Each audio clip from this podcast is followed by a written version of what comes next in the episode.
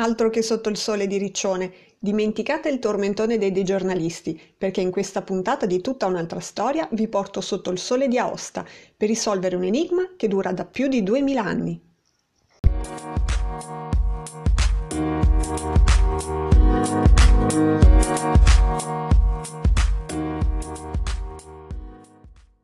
Siete appassionati di rebus? Allora provate a risolvere questo. Cosa sta a significare la figura di un capricorno vicino a quelle di un aratro, una vanga e due falli? È quello che si è domandata l'archeologa Stella Vittoria Bertarione della Sovrintendenza per i beni culturali della Valle d'Aosta, quando nel 2012 ha fatto una curiosa scoperta presso la Torre dei Balivi di Aosta, che si trova nell'angolo nord-orientale della cinta muraria di età romana.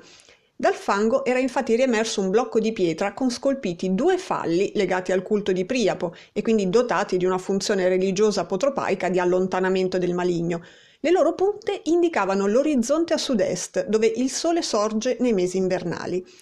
Questi due simboli erano accompagnati da altre tre figure scolpite, un aratro e una vanga, che rimandano al rito di fondazione della città, e un terzo elemento poco intellegibile che l'archeologa aveva interpretato proprio come un capricorno. Per combinare queste informazioni e decifrare il messaggio c'è voluto però l'aiuto delle stelle, come ci spiega Giulio Magli, archeoastronomo del Politecnico di Milano. Ciao Giulio e benvenuto a tutta un'altra storia. Ciao Elisa, grazie dell'invito allora, poco fa ti ho presentato in qualità di archeoastronomo, direi quindi di iniziare questa chiacchierata spiegando in modo semplice che cos'è l'archeoastronomia. Dunque, l'archeoastronomia è una disciplina che eh, studia il contenuto astronomico degli antichi monumenti, quindi ha sia una parte tecnica perché eh, prevede il rilievo de, di questi monumenti e lo studio del cielo al calcolatore per vedere com'era nell'antichità, sia una parte legata alla storia e all'archeologia perché eh, vogliamo capire come queste persone ragionavano, perché eh, la loro religione e la loro cultura li ha portati a introdurre degli allineamenti astronomici nei loro monumenti. Se si riesce a, si riesce a studiare entrambi questi, eh, questi aspetti si possono avere risultati anche abbastanza sorprendenti. Senti, di solito siamo portati a pensare che la posizione degli astri e delle costellazioni abbiano influenzato l'orientamento di eh, siti antichi come per esempio Stonehenge oppure le piramidi dell'antico Egitto, ma anche gli antichi architetti romani guardavano al cielo, immagino che ci siano anche degli esempi. Dunque, Stonehenge senz'altro è il luogo dove l'arcastronomia è proprio nata negli anni 60 dello scorso secolo e ha un orientamento molto preciso al sole che sorge al solstizio d'estate, quindi una volta all'anno. Giza, dove ho lavorato tanti anni, le piramidi di Giza sono orientate perfettamente ai punti cardinali, di nuovo l'astronomia usata eh, per ottenere queste orientazioni così precise guardando le stelle vicino al polo celeste. Però un po' tutte le civiltà eh, del passato hanno avuto legami con l'astronomia, dalla Cina ai Maya, e perché no, eh, possiamo restare anche, anche, un po' più vicini a casa, perché ci sono esempi molto interessanti che vengono dal mondo romano. I romani erano ingegneri, architetti fantastici, tecnici fantastici, facevano misure estremamente precise e, e i loro tecnici che si chiamavano gromatici, perché usavano un curioso strumento, un, un po' simile al nostro teodolite, che si chiamava groma, eh, conoscevano molto bene l'astronomia, come dicono loro stessi nei loro testi.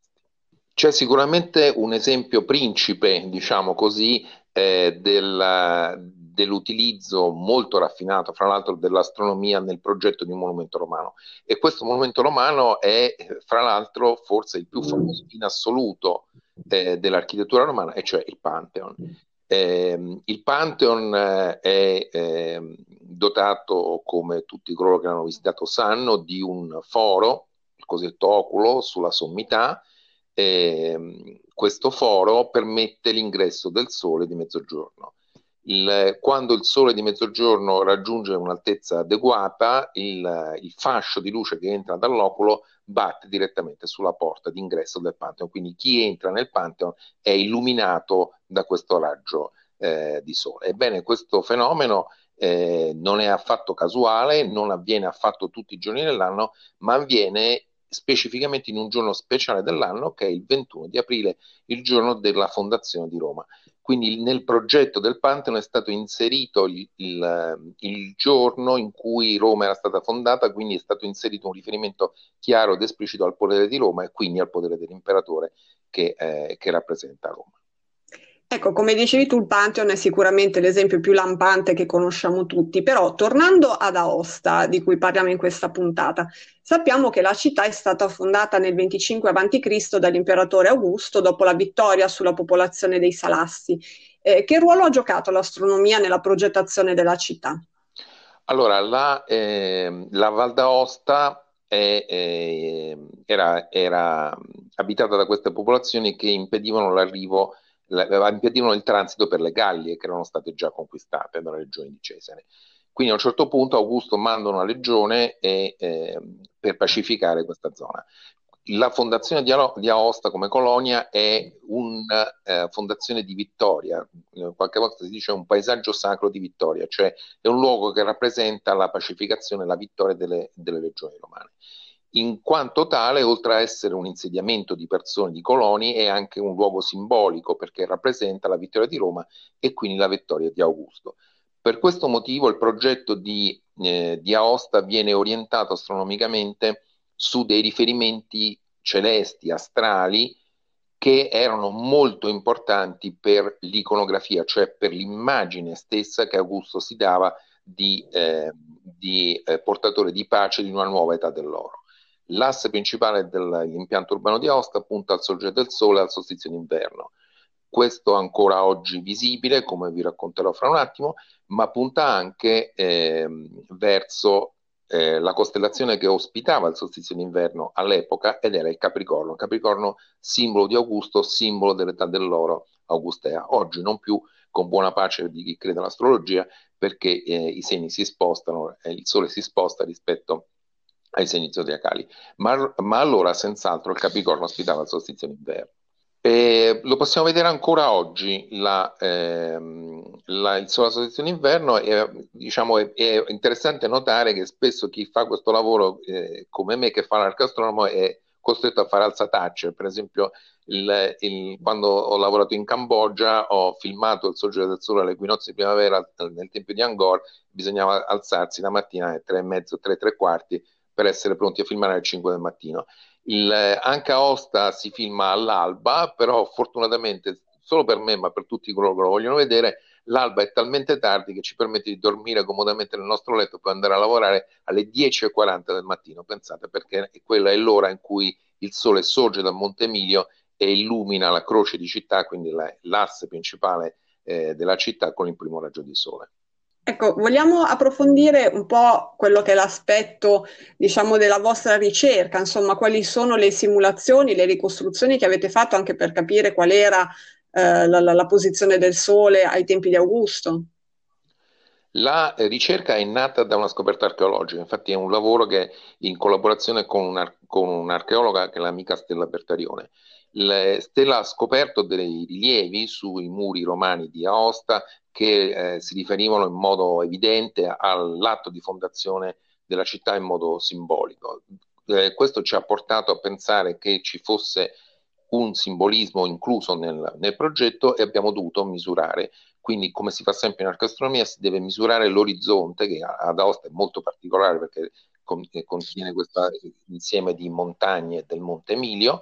Abbiamo dovuto misurare gli assi della città e eh, confrontare con il cielo ricostruito al calcolatore. Quando si m- mettono insieme tutti questi, questi aspetti si, eh, si, può avere la soddisfazione di ricreare sullo schermo di un computer il sole che sorge nel Capricorno, nel segno di Augusto, in allineamento con la città, ma vi assicuro che niente può sostituire eh, l'esperienza poi di vedere questi fenomeni eh, in diretta. Speriamo di fare un evento l'anno prossimo eh, in, dire- in, diretta con tante persone che vengono a vedere questo, questo, fenomeno.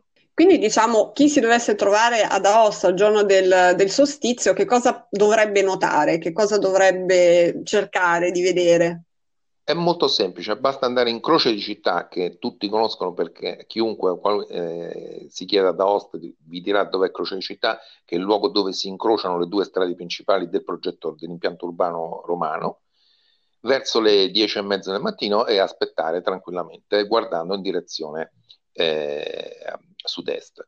La, allora sì, il, sarete nella prealba perché non c'è il sole eh, diretto e lo vedrete spuntare dalla Becca di Nona, che è una piccola valletta che si trova nel, nel complesso del Monte Emilio, proprio a sud-est della città, e eh, se siete eh, nel centro della città, la vostra ombra eh, sarà perfettamente parallela all'asse eh, cittadino, perché questo è il luogo dove i romani hanno preso questa misura e dove hanno realizzato questo allineamento. Beh, perfetto, ci proveremo quando sarà possibile insomma muoverci dal, dalle nostre città. Quindi diciamo in conclusione, eh, con questa scelta eh, nella, nell'orientamento della città d'Aosta, Augusto esattamente che cosa voleva dimostrare riguardo a se stesso e sua, eh, diciamo, il suo ruolo anche politico? La, eh, il solstizio d'inverno, questo è molto interessante, è eh, stato legato a idee di rinascita in tutte le antiche civiltà, eh, perché il, il solstizio d'inverno è il giorno in cui il, il buio predomina sulla luce, ma dal giorno successivo la luce ricom- ricomincerà a estendersi, le ore di luce ricominceranno a estendersi fino a predominare sulle ore di, eh, di buio.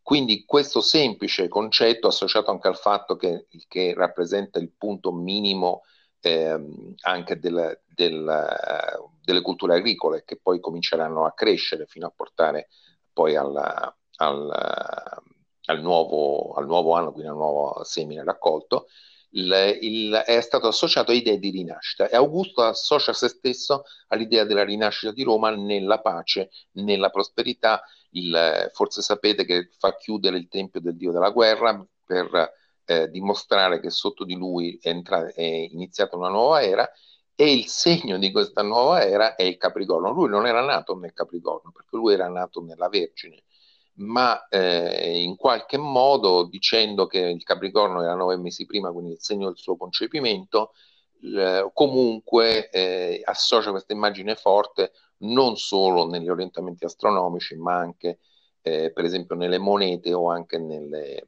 gemme prodotte nella, nella, nell'ambiente imperiale. Possiamo anche dire che eh, Augusto voleva in qualche modo sottolineare che il suo potere aveva un legame con il cielo, quindi in qualche modo derivava anche da, dalle stelle o da qualcosa di superiore? Assolutamente sì. E eh, pensate che questo legame di Augusto con le stelle inizia in un modo fortuito, in, perché Augusto è fortunato. Perché? Perché il, eh, Augusto, come sapete, era figlio di, eh, di, Cesare. Non era figlio nel senso che non era il figlio naturale, ma il, a Roma un figlio adottivo era a tutti gli effetti figlio.